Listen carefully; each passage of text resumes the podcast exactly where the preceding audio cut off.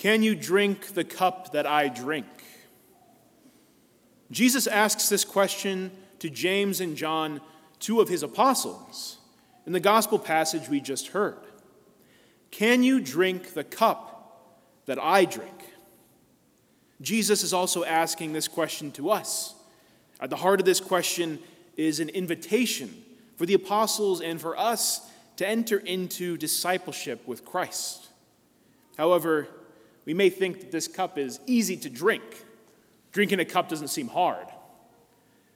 But I assure you, this cup is heavy and demands respect.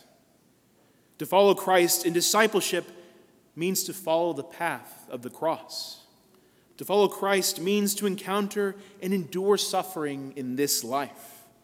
To follow Christ and drink from the cup of salvation means to live a life directed by God the Father and not by the ways and benefits of this world. When Jesus speaks of the cup that he must drink, he's using biblical imagery, something that would have been familiar with the apostles, familiar with the Jews he was speaking to, to refer to mankind's sin. In Scripture, the cup is usually referred to either the cup of God's blessing or more often the cup of God's wrath. By wrath, I mean the consequence of our sin and the rupture between mankind caused by our sin, the rupture between us and God. That we were, by the fall, separated from God in a very severe way. Our, our relationship with God was severely damaged. And this is the cup that we were set to drink the cup of wrath, God's wrath. We hear one instance of this in Psalm 75 as it says, Yes, a cup is in the Lord's hand, foaming wine fully spiced. When God pours it out, they will drain it even to the dregs. All the wicked of the earth will drink. Here the Psalms refer to the cup of God's wrath, that the wicked must drain it in reconciliation for their wickedness. But Jesus is not wicked. He is the Son of God, the Christ, the Savior. So why must Jesus drink the cup of wrath? Why must Jesus die for the sins of mankind? And why, if the apostles wish to follow Christ, must they too drink from this same cup? Jesus fittingly drinks from the cup of wrath, and by doing so conquers death and sin, restoring our unity with God and elevating us as children of God, so that we are more than we were even before the fall. We are unable to redeem ourselves and anything we offer in recompense to the Lord is not from us, but only a return to God. My clothes, my food, my home, my very life is a gift from God. Therefore, there is nothing I can give to God that He has not already given to me. For many years, many centuries, sacrificial offerings were made. That's why the, the, the Israelites made burnt offerings. It was as a sign of reconciliation, of recompense. It was something they had to constantly do. And even that was a gift that God gave to them. They just gave a portion of God's gift back to Him. They couldn't actually reconcile, they couldn't give something of themselves to the Lord that could actually reconcile them with God. That is until Jesus. In taking on our nature in every way but sin, Jesus also took on the cup of folly in sin. He took on this this heavy burden that we had received through this fall, through this rupture of our relationship with the Lord, with God. Jesus, as both truly God and truly man, was then able to redeem and elevate our nature by laying down his life freely and becoming the sacrificial, spotless lamb.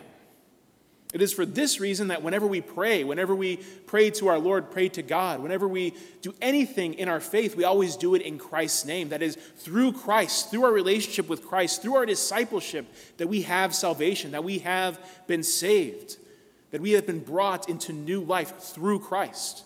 That's why we always end with our prayer with Christ, in, name, in the Christ's name, in the name of Christ. Same thing when we cast out demons, when we ask to be exorcised, exorcise things from our life.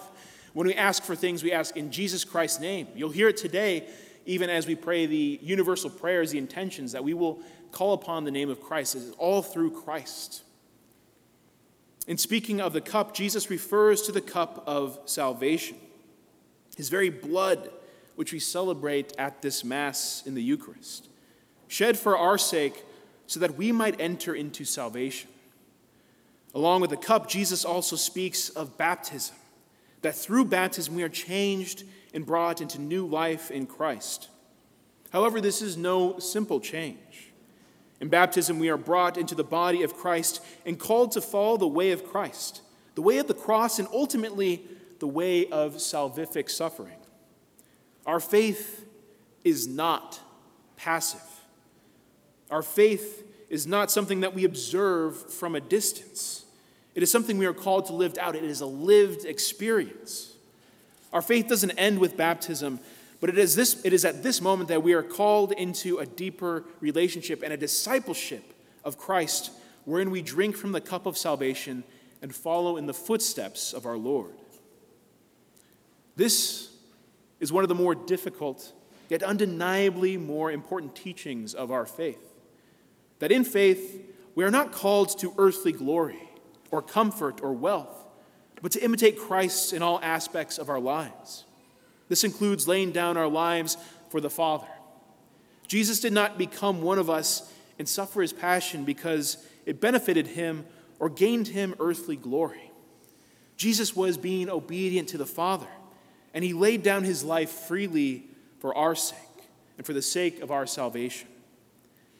This is what Jesus was trying to communicate to the disciples specifically to James and John. They were called the sons of thunder. They had this nickname, the sons of thunder, as kind of like a joking, you know, nickname because they're very zealous. They're very excited. They're like, Lord, we're going to do this. We're following you, Lord. We're with you. They were also considered the youngest of the apostles, so you can imagine that they were the gun ho ones. And everyone's like, okay, sons of thunder, you guys got to chill out a little bit, calm down. But it's good, that, zeal, that zealous nature, that, that excitement for the Lord, that excitement for faith, that excitement for righteousness is awesome. But here we see it a little misplaced that they're actually directing it more towards earthly glory. That they're excited, they're like, Lord, we want this from you. We want to sit at your left and your right when you enter into your glory. And Jesus says, that's not for you to decide. And I wonder what they would have thought if they knew at that moment what that would have looked like the Lord's glory, as he was crucified on the cross. And it was not James and John who were on his left and his right, but a murderer and a thief one of whom repented and said, Lord, let me come into your kingdom, let me go with you. So the Lord is presenting this reality of humility, this reality of service, that the apostles were not called to be served, to be these great leaders or, or emperors or generals in an army, but to be servants, to go out and make known the Father's love and his message. And it's deeply saddening uh, and difficult the reality that there are those who bear the name Christian, Catholic, priests, bishops, leaders in our church who have betrayed this call to discipleship. There are those who have done the opposite of bringing people to Christ and have lived for glory in this world, have lived what's called uh, a life of clericalism, seeing themselves as better or more righteous or more important than others. And we see this as it has greatly wounded our church.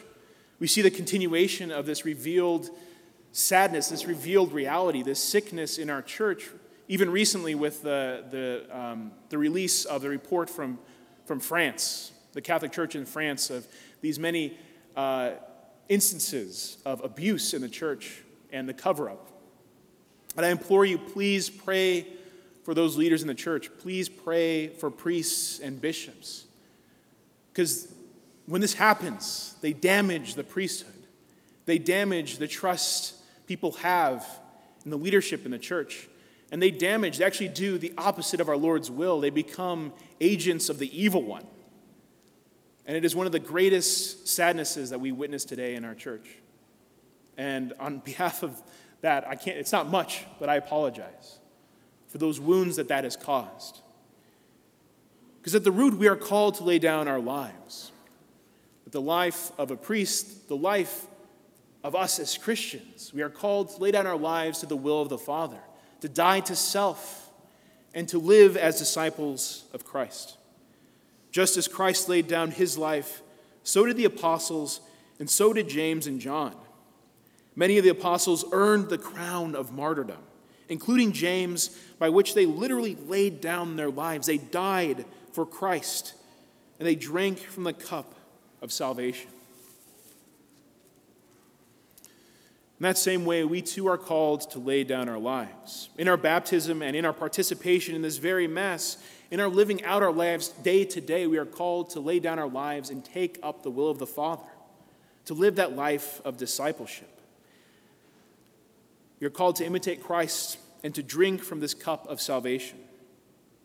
Considering this, I encourage us as a community of disciples to reflect on our faith today and to recognize those things that prevent us from fully drinking from the cup, to identify prideful or selfish ambitions that prevent us from truly laying down our lives, and to ask the Lord for the graces to follow the path He has set before us. The discipleship He invites us to enter into deeper and deeper every day as Christians and as Catholics. Amen.